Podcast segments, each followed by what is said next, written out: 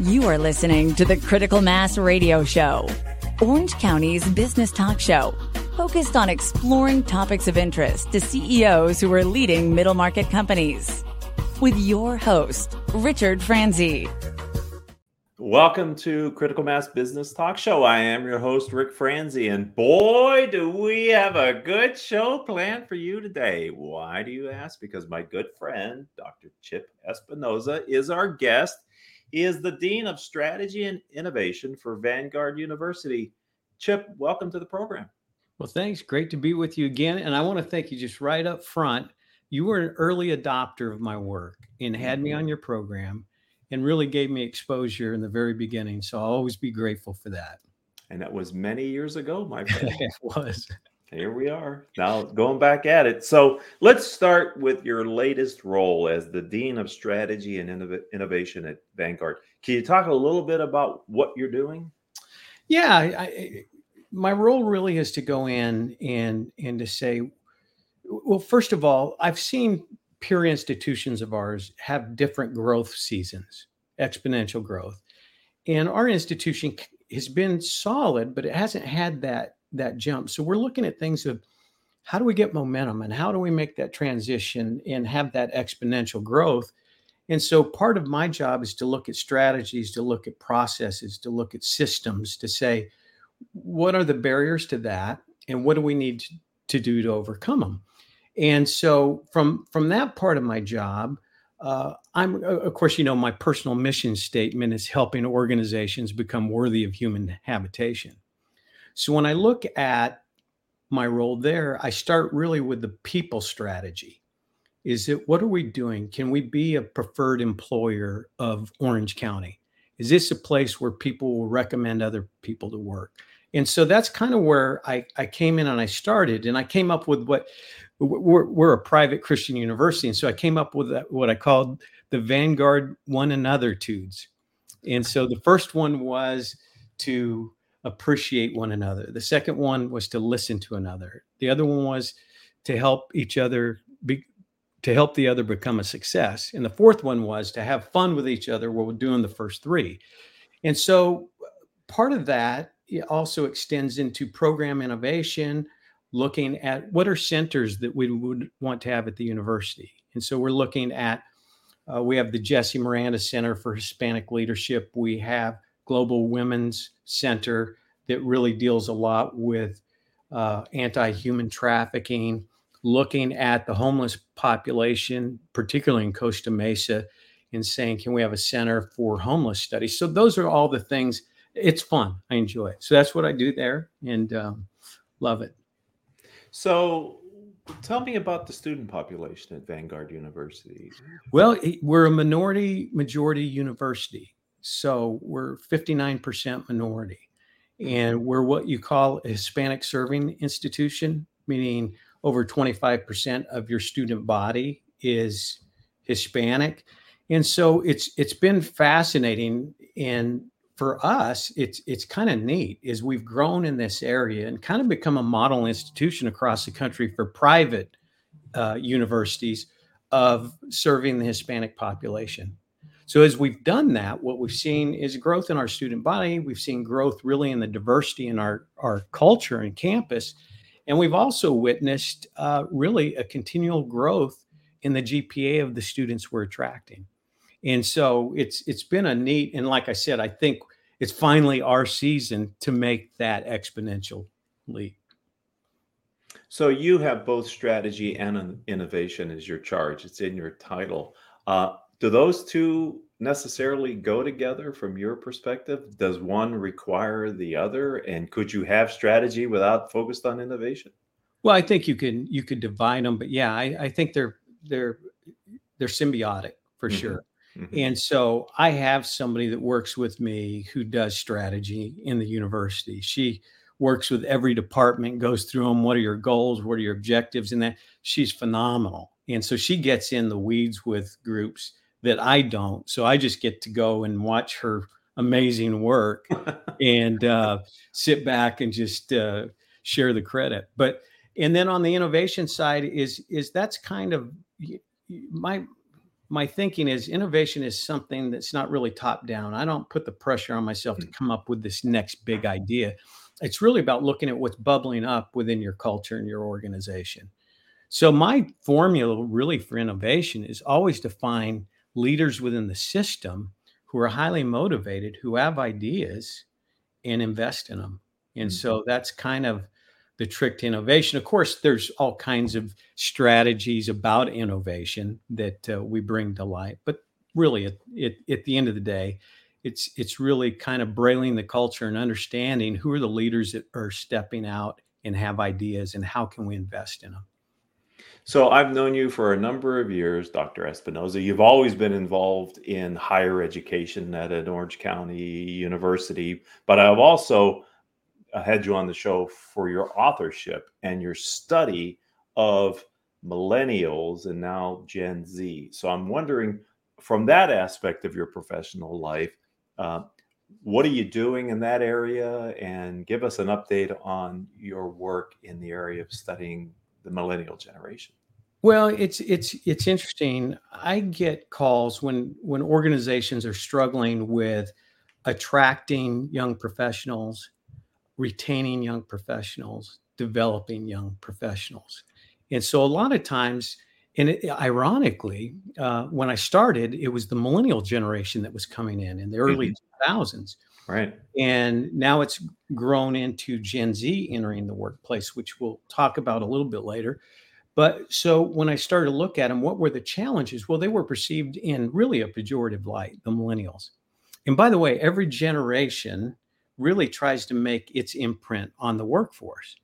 And so the millennial generation coming in really wanted certain things out of work that primarily baby boomers been large and in charge for decades just because of demographics. And so what happened was they they got kind of the attempted smackdown from the baby boomers says, I don't understand them, you know, get in line and, you know, follow suit just like Gen X did. And then they found out, well, they're big demographic. We need them you know we need to adapt to them but how do we adapt how do we understand them so that's how i got the call initially and i was fortunate because some of the early companies that were trying to get at the forefront of this were like microsoft SAS, mm-hmm. SAS business software and some of those and and so that's really what i went in to work with them on and then what it's grown into for me as the millennial ages is really leadership development in that population to say how do we develop emerging leader um, programs? How do we do succession planning in organizations? Because, and this is another thing, Ric, is that it's been fun to watch the different sectors as they go through what's called demographic metabolism. So the older leaders of those organizations or sectors are aging out of leadership, and younger people are coming in and replacing them. And so that's where the tension lies in strategy. That's where the tension lies in innovation. That's the tension in operational practices. And so it's really helping organizations make that transition. And what I tell what I tell them is that look, you could say that demographic metabolism is not happening, but I'm sorry, it's going to happen. People are going to age out of the system. So how do we negotiate that in a way that's healthy and where there's mutual understanding? And so when we talk about the millennials shifting um, to in, into leadership, I think they're the best prepared generation so far to, hmm. to take on leadership roles. Why is that?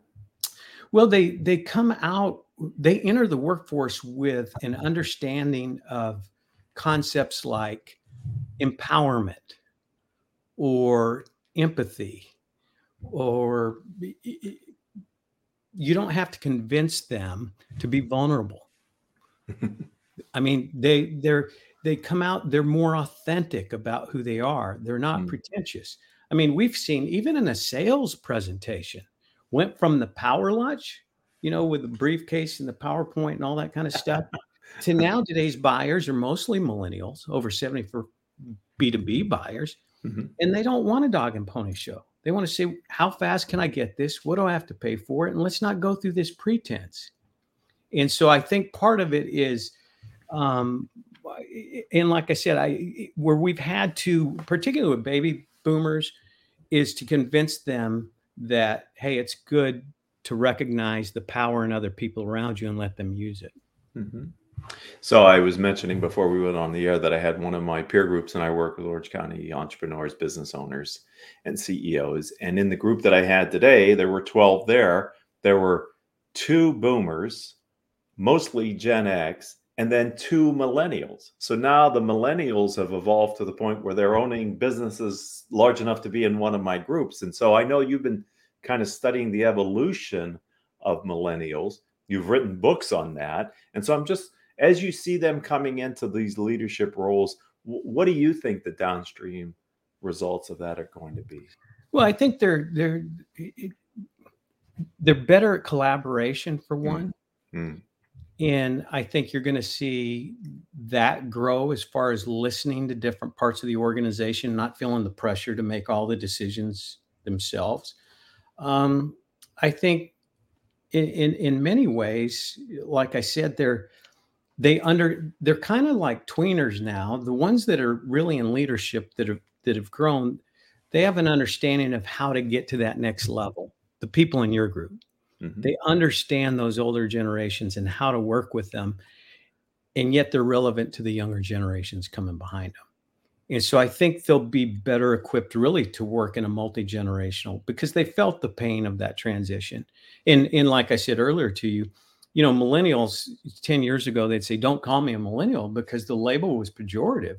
Yes. But every generation kind of identifies itself after age 30. And so all of a sudden, millennials are comfortable with term millennial because they're able to self-define now. And so what's what's fascinating about it is they've kind of gone beyond that millennial fatigue and they're seeing the real value in their generation in what they're doing. So we've been programmed uh, for so long to consider a young person in the workforce as a millennial. Right. But to your earlier point, now we're starting to see the next generation nudge into the professional workforce.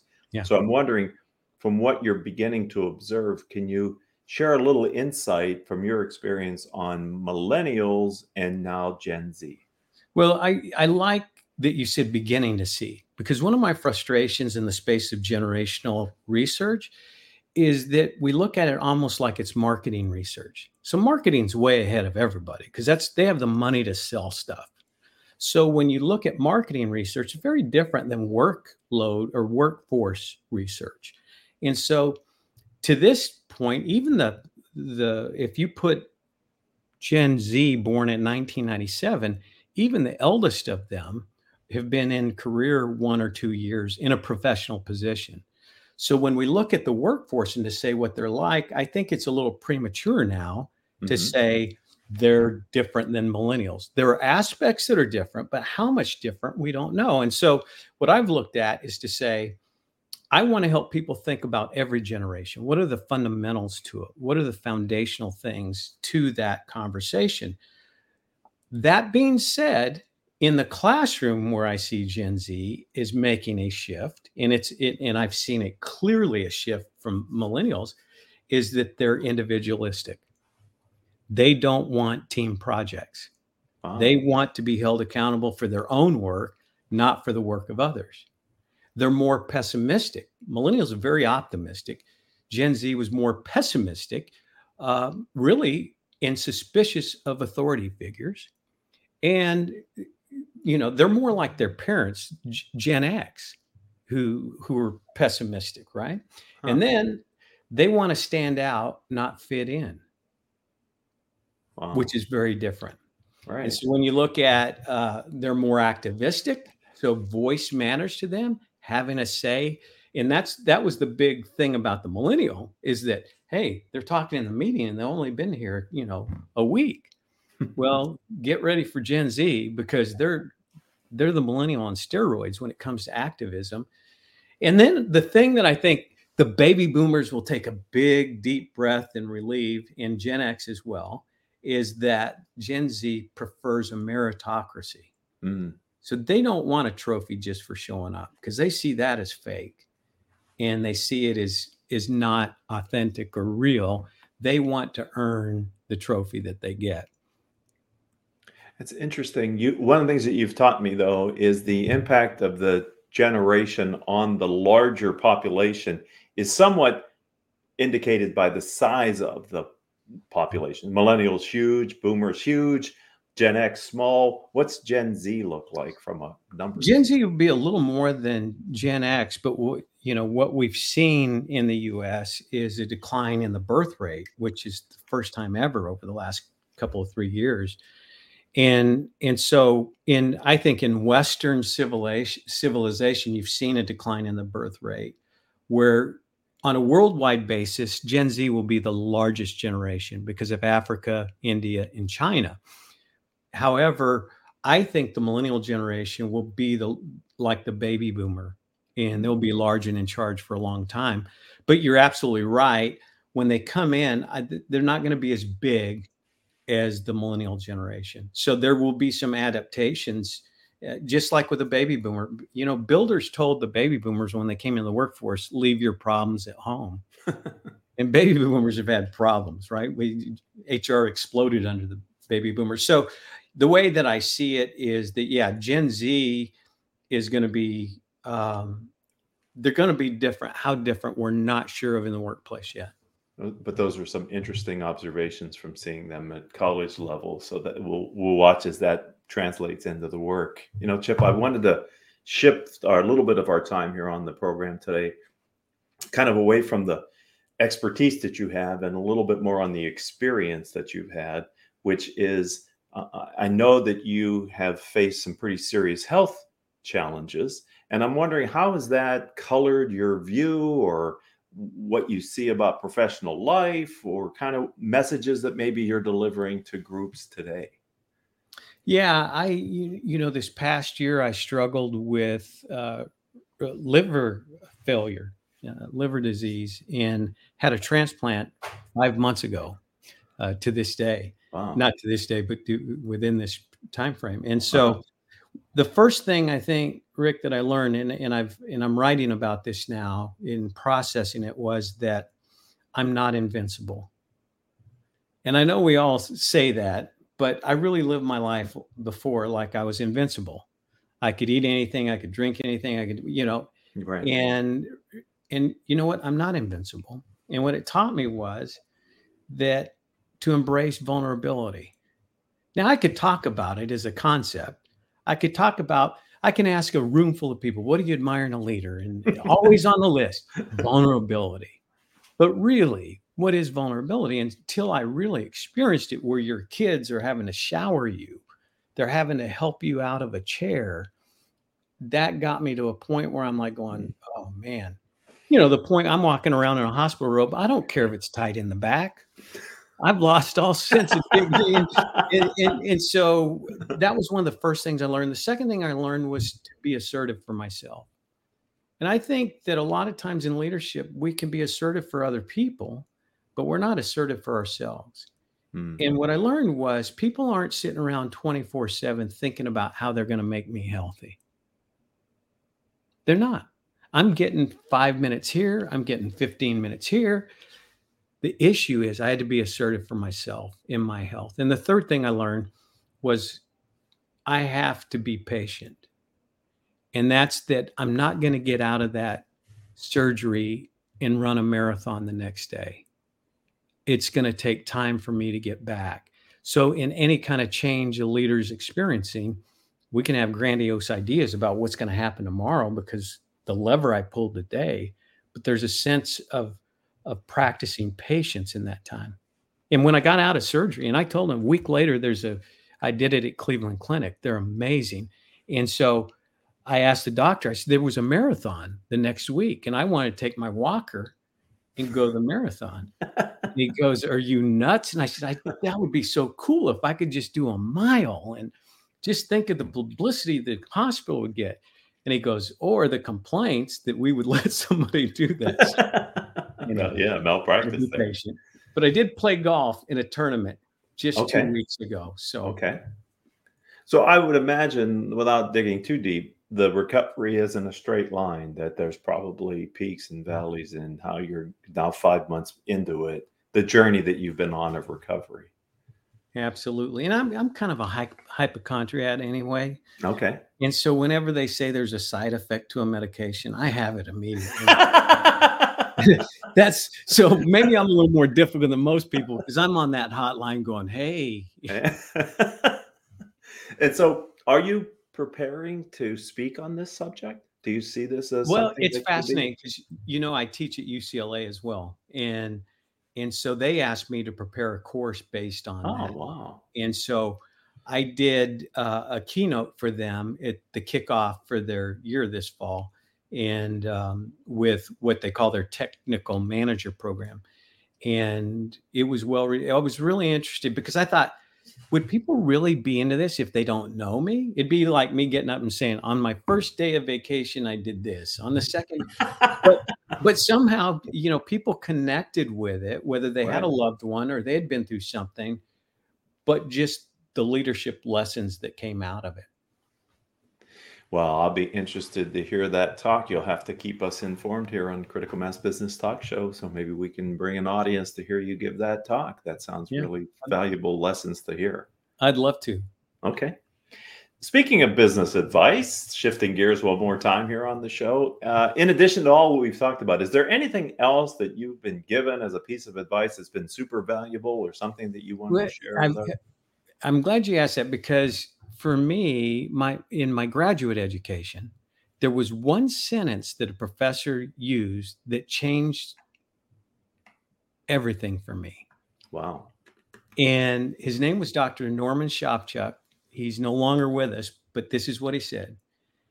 He said, People tend to support what they help to create. And so when you look at any kind of change process, if you look at any kind of hiring process, where you have people part of the creative process, they're going to own it and they're going to help it be successful. Wow, that is that's we I wish we had more time because that would be a, that's a conversation in, in in and of itself into itself. So yeah, what what a gift. Yeah. Right. Okay. Let's shift one more time to the future. Okay. Dr. Espinoza, we'll have you back on the show. Not as long as it was since the last time, but yeah. in the future, where are you taking your work and your research and your time and training? I'm, you know, I continue to get called just on generational issues in the workforce, um, succession planning, for instance. How do we look at at creating a new lifeline in our organization? Um, how do we retain values and principles from the past that's built this company, but how do we change our operating practices and strategies? And, and a lot of that has to do with how generations work together. So I get called a lot for that still. I get called for leading change, simply, uh, again, this, this shift that's going on. Family owned businesses call me, you know, where you mm-hmm. have the family trying to pass it down and are they ready or they're not ready and having a conversation about that and of course i'm i'm looking at continuing to study Gen Z as they enter the workforce. And and so and I I have a course online that people could take if they want it, chipespinoza.com. It's mm-hmm. it's it goes through really managing young professionals. So it it, it the nomenclature it, it, applies to millennials and I think what they call the you know would be the early Z's that we're seeing. It would be beneficial to help kind of go deeper into the topics that we touched on today. So, if someone wants to learn more about you, Dr. Chip Espinoza, you, obviously you, you suggest your website. Yep, chipespinoza.com. There you go. And uh, if they needed to spell Espinoza, how would they do that? Well, it's E S P I N O Z A. There you go. Well, my friend, it's been too long. I really appreciate you giving of your time to share with our audience. Continued good health and uh, I look forward to having you back on the show in the in the future. You bet, Ric. Thanks for your influence in Orange County and the many people that you touch with this program. Thank you, and let's thank the audience. You've been a part of Orange County's longest running business talk show. Dr. Espinoza's episode is going to join our catalog now here, and we have over 1,400 interviews in our catalog of Orange County entrepreneurs over the years. If you are an Orange County entrepreneur, thought leader, and you'd like to share your story on our platform, then reach out to me. I'm Ric, R I C, Franzi, F R A N Z I. That's my LinkedIn handle. That's also our company's website, ricfranzi.com. Haley and I would be happy to speak with you about have, having you as a future guest on our program. And until the next time we have a chance to be together, I hope all of your business decisions will move your company in a positive direction.